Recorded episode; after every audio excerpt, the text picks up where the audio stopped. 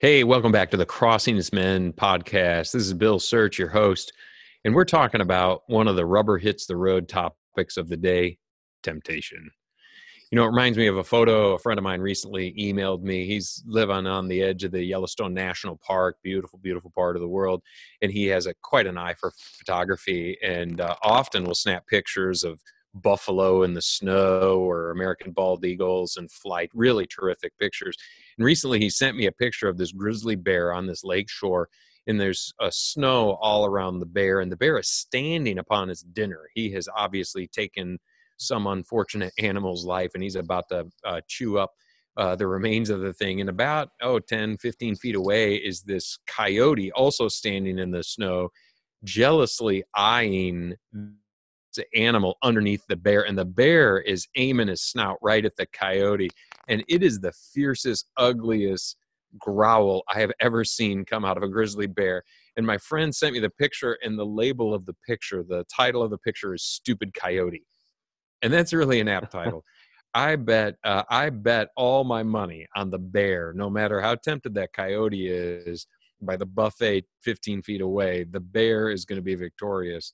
And that's the nature of temptation. It really doesn't matter how sensible the reality is in front of us. We all face temptation, and it doesn't matter how uh, logical we might be, temptation comes into our life. And so today we're going to talk about this. We're going to talk about how to avoid failure when it comes to temptation. And once again, I'm joined by my friends Brett Williams and Michael Foster. Guys, uh, glad to have you back. And I'd like to just start out with a softball question on this topic of temptation it's going to be really personal but it's going to be really fun. When you were when you were 10 10 years old what stirred temptation in your heart? What were you tempted to do that at 10 years of age you knew i shouldn't do this so bill this is a, a great one. Whenever i thought about this uh, the one temptation that sticks out for me uh, i was in the fourth grade and i got caught cheating on a science test. You know i was never a great uh, test taker uh, the teacher gave us a few minutes to study before, so I figured out a way that I could put the study guide in a way that I could see it during the test. And about midway through the test, the teacher comes over, taps me on the shoulder, and so asks me what I was doing. I fessed up immediately to it, told her I was cheating on the test. And of course, back then, they still did corporal punishment. So you guessed it, I was in the principal's office. I got four swats for that. I just remember um, really wanting to be liked as a kid, and um, that I would use whatever information I could to gain the approval and the um, the admiration of anybody that was around me. So I used whatever information I had on another person to to seem cool. And so I was so tempted always, and I still am, to to have knowledge about somebody else, to use it to to gain a friendship or an inside track with someone who I thought uh, I wanted to be friends with, or someone who I admired or thought was was really cool. So I use information, and that was such a temptation for me a lot, and it still is, um, which is funny that I'm no longer 10 and I still I'm dealing with the same temptations. But it's something that that I remember as a kid, always really being tempted to share that secret or that information to somebody else. Isn't that funny? Some of the things that uh, tripped us up as kids still show up, and some of the things that tripped us up as kids, we look back and go, "Oh man, oh to be ten years old again. Oh to oh to Oh, to be tempted to cheat on a little math test. Well, we're in this whole series called The Rubber Hits the Road. And over the last few weeks, we have started out exploring one of the most practical books in the entirety of the Bible, five chapters. It's the letter written by James. And I call it Rubber Hits the Road because there's pretty much nothing but rubber hits the road topics within the letter of James. We started out talking about trials. Last time together, we talked about wisdom. And today we could call this one trials gone wild or trials gone bad because this is temptation. This is when a trial moves from just that thing that could build us up to full bore, full blown temptation. And so I encourage you, if you have a ability to open up the Bible as you're listening to this, turn to James 1 towards the end of the Bible. And we read this in the first uh, verse 12 of uh, James 1. Eh, James says this Blessed is the one who perseveres under trial, because having stood the test, that person will receive the crown of life that the Lord has promised to those who love him. And it, it, feels like it could really belong in a part of the Gospels we know as the Beatitudes within the Sermon on the Mount. Because if you're familiar with the Beatitudes, they all start out with Blessed are the poor in spirit, or Blessed are those who hunger and thirst after righteousness. And here is Blessed is the one who perseveres under trial. And what James says is that person who perseveres under the trials, well, they get a crown of life. And one of the scholars of the last century, William Barclay, he was a expert on New Testament languages, Barclay, he says that that crown that James writes about would convey a, a, picture, a snapshot, if you will, to the people reading his letter. And there were different ideas of crowns. There were like celebration crowns that were made out of flowers. People would put flowers in their hair and, and wear it around like, like a crown at a wedding or at a party. So it was a celebration crown. There were royal crowns worn by those in authority, like princes and kings and governors and such. And then there was the laurel leaf crown. This was worn by the victors of games. So a winner would wear that type of crown. And then there was crowns of honor that would just be worn to convey the dignity of an office holder of a person. And what Barclay says is rather than having to figure out which crown of these this crown of life this is a this is really all four of these you could say. It is a a celebration thing. It is a it is a royal thing. It is a victor thing. It is an honor dignity thing. But you know not everyone succeeds when facing a personal challenge. Some people fail. And when they fail they always or often i should say almost always turn to blame they get angry right most people most of us when we fail at something we don't go i failed what do we normally do when we fail? We look around and point fingers at other people. And worst of all, worst of all is when somebody gets ticked at God and blames him when they feel like life has gone off the rails. And James anticipates this. This is why in verse 13 he says, Now, when tempted, no one should say, God's tempting me, for God cannot be tempted by evil, nor does he tempt anyone. Now, this is really funny in a sense because the first few verses of the Bible, we meet Adam, first man in the Bible named, and Adam in those first few lines, when he does something he shouldn't do, he blames God for giving him a flawed woman. He literally says, God, it's your fault. You gave me this woman. He says, It's the woman you gave me. So he's blaming God and he's blaming the woman. Very classy dude, Adam. But uh, one of the great modern Bible scholars, Douglas Moo, he says that what transforms a trial into a temptation is our attitude. When we blame God and when we succumb to the the the, the trial, we're on a very bad path. Guys, why why are we so tempted to blame other people or blame God for the failures in facing temptations and trials? How how have you seen this play out in in your lives or lives of people around you? I think a lot of it has to do with just wanting some control over your life and owning that control. And I think it kind of goes back to the garden again, of where um, you see both Adam and Eve wanting to control their own things that they're doing, and they put themselves in place of God.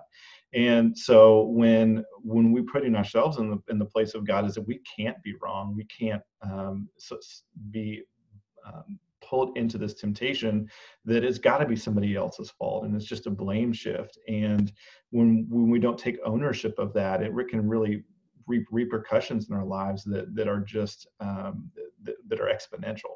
And until we can start to take ownership of those um, we'll never be able to conquer them. Yeah and so you know i think about this and and and i'm like well if god is the creator of everything and he knows all of our thoughts and he could intervene anytime and direct it the way it's supposed to go. Why do we blame God or other people for our failures? Um, it's just a, a, you know something I I struggle with myself as I think through this question. You know that is true, and uh, you know Brett, you're in good company in a sense that that thought process because the rabbis in Jesus' day they they actually some of them a bunch of them came to the conclusion that temptation was from God that he was the author of it. And the way they came to that conclusion is they said, hey, God's the creator of everything. Nothing exists without his intended will, and nothing can happen without his sovereign oversight. And that means that if temptation bubbles up, percolates from inside of us, and if we make a bad decision, that that even the inclination to make that bad decision, that internal inclination, that was from God. Now, not all rabbis taught that, but there was a bunch of them that taught that. And so that's interesting because I think that that uh, the ancients thought it and then the moderns think it too is that we we view some of those temptations go why would god give me these desires if if he wasn't okay with them if he wasn't the author of them and that that's actually the argument some people use for for uh giving in caving into some of their desires they go hey hey why would god give me this inclination if it wasn't his will you hear people say this and the rabbis they they also had another idea too of course is that it wasn't just god. They they would say well temptation comes from satan from the accuser from the devil. In fact uh, way back in the 60s early 70s there was a comedian uh, i've never seen his acts but i've i've heard the quote from flip wilson for years now. Apparently flip wilson had this like side splitting line that he would employ in his uh, comedy routines which was the devil made me do it. And uh, and it became kind of a, a comedy line that made people laugh. And I, I, remember as a little boy hearing people go, "Oh, it, not my fault. The devil made me do it." I think that was my dad's explanation for why he had to have dessert after every dinner. The devil made me do it. And uh, you know, a lot of people they say, "Well, I'm a I'm a good person, or at least I'm neutral. I'm not bad." And if I do something bad, if I do something wrong, it's not because of me. It's because the devil overtook me. I was powerless against him. And James does not let us off the hook this is why I say James is such a rubber hits the road kind of book because there's just so much practical wisdom in his in his short letter here. And this is what James says because he's he like it feels like as as you're reading James, he's anticipating the yeah, but yeah, James, but here's my version of this. And he he anticipates the yeah. He says, but each person's tempted when they're dragged away by their own evil desire and enticed. Then after desire has conceived, it gives birth to sin. And when sin is full grown, it gives birth to death. Really happy thought there, James. Thank you. But what James is saying is this is inside us. He uses like this fishing and hunting metaphor in this sentence. It was a visceral metaphor. It's kind of lost on us. We kind of use fishing and hunting metaphors here or the language, but but really m- many of us don't hunt or fish. So so the the the translators they've just tried to give the meaning of what James was getting at, but the language he uses when he says that they're dragged away. This was the picture of a fisherman who has dragged away like that perfect lake trout with a hook and the bait on the hook. The the trout bites down on the line, and at the end of the line there's a hook, and you drag away the fish or enticed and this would be that um, you know animals Eh, for the hunter animals are very smart they'd rather not be hunted right? So a modern hunter who hunts deer they go out in the early part of the fall maybe and they put down a bunch of corn or maybe they put a salt block out and then they constantly keep that restocked so that when hunting season uh, hunt, hunting season kicks off they go out there and they stand by what was the buffet and there's a couple deer waiting for lunch and and now the the hunter has some lunch and that's the language that james is using here he's using this fishing and hunting language. The only thing is, is we do it to ourselves. It reminds me of a little poem uh, Casual distractions become sinful actions if we stoke the fire of desire. Isn't that good? Uh, I'll say it again. Casu- casual distractions become sinful actions when we stoke the fire of desire. And what James is getting at is we do this to ourselves the, the, the casual distractions in our heart we just stoke them we stoke the fire of desire. So from the inside we sabotage ourselves. So guys let me ask you this. Just real practically speaking how, how would it change a guy's actions if he were to see that trial for what it truly was which is an opportunity to succeed? Not an opportunity to fail but an opportunity where he could be a, a strong tough man of character. How would that change things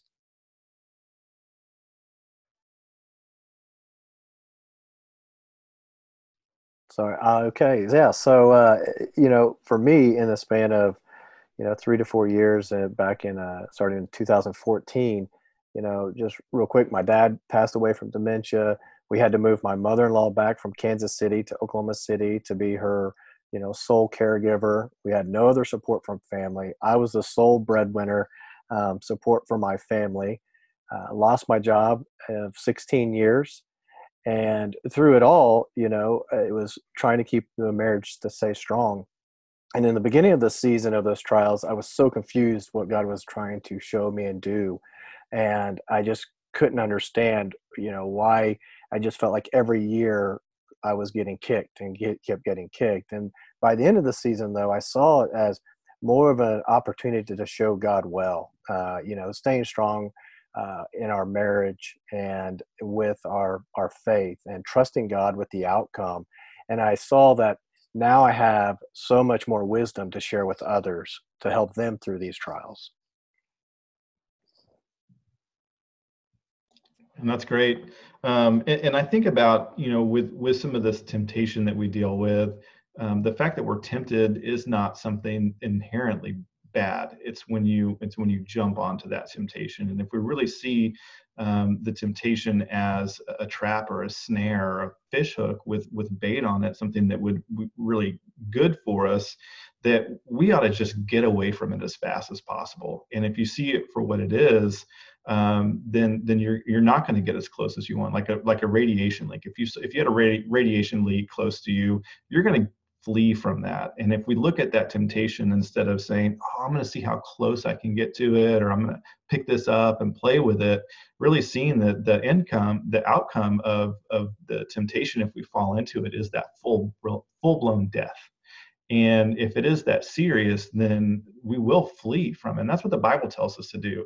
And that's the way that we can really um, understand and, and, and see the God transforming us through that is that um, when we're able to, to, to come against these temptations, it's not of us, it's what's God's doing inside of us to help us to get away from that temptation. And so when, when we look at getting stronger, is the easier it is for us to flee from those, um, is one of those things that we really need to be in tune with, is seeing the temptation, number one, that it's not bad that we're tempted. Jesus was tempted, um, that the temptation is dangerous and we need to get away from it as fast as possible. You know, I, I love the practical insight you guys brought both brought to that, that there's the attitude that you take into it, and then there's the awareness of who you are. That you you know you're you're a human being made in God's image. So what what uh, inside we believe that attitude, and then also that self awareness that God comes alongside of us and if we don't have that attitude, if we don't have that awareness, uh, what James, I think, is warning us against is sinking back into our baser human, uh, baser animal kind of nature, if you will. That whole idea of the the hooking, the hunting. He's basically saying, don't treat yourself like an animal, like you, you're like a thoughtless animal that only responds to bait on a hook or bait in a snare. You're not that. You're far more than that. Don't con- don't kid yourself which it reminds me there's this uh, incredible old movie it's one of my favorites i love old movies and it's from the 1930s frank capra who is probably most famous for the christmas time movie it's a wonderful life he made a bunch of movies in the 1930s he made one called uh, you can't take it with you and it featured a very young jimmy stewart it's one of jimmy stewart's first roles as a matter of fact very fun to watch him and during this season where a lot of people are trapped inside i highly recommend you hunt down a version of it you could probably rent it and uh, watch uh, "You Can't Take It With You" with, uh, by Frank Capra. But the, towards the latter part of the movie, there's this uh, moment where one of the heroes of the of the story is played by Lionel Barrymore. Which, again, if you know "It's a Wonderful Life," he played Mr. Potter, the evil Mr. Potter, in "It's a Wonderful Life." But he's a he's a sweet, sweet heart of a man in this particular movie. And so Lionel Barrymore confronts the protagonist of the story. And the protagonist is this very, very successful businessman who happens to be Jimmy Stewart's father in the film. And this very successful businessman basically is uh, trying to create a monopoly in his business and is driving out some homeowners. And Lionel Barrymore is a holdout who who is standing up strong against him.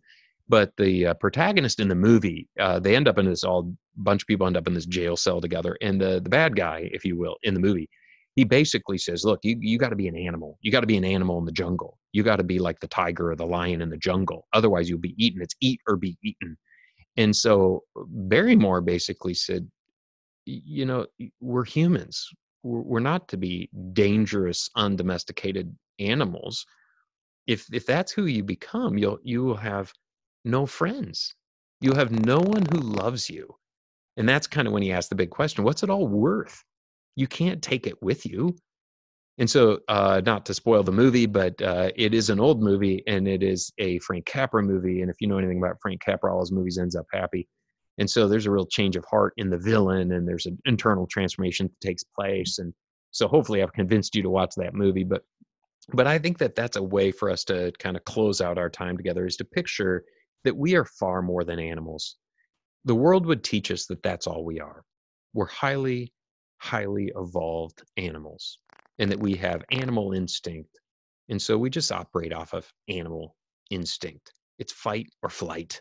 We're animals, no choice. And that's not how a Christian man should take hold of responsibility. He should see himself for what he is, that he is he's a man made in God's image. And that we don't have permission to blame people. We can't blame God. We certainly can't blame him. And we can't even blame the devil. Instead, what we should do is boldly accept the responsibility we have to face our challenges as an opportunity to mature, to grow up, and be a man, a man of God, who, through depending upon God and his friends, will stare in the eyes of those challenges and say, I belong body and soul to God. Michael, would you close our time in prayer? Yeah, of course. Let's pray. Father, we thank you so much, Lord, for the scriptures that teach us. Um, Father, I pray that you would give us eyes to recognize the temptations um, that, that are near and dear to us. And I pray that you would just help us to realize that those temptations will, um, as we move through them, as you help us through them, will make us stronger, um, will make us more and more like you. And Father, I pray that that's what you do in our hearts, that you would just continue to soften them um, and make them like yours. In your name I pray. Amen. Amen. Well, guys, thanks for listening in on behalf of uh, of uh, Brett Williams and Michael Foster. This is Bill Search. Thank you for joining us for the Crossings Men podcast. Hope you have a great day. See you next time.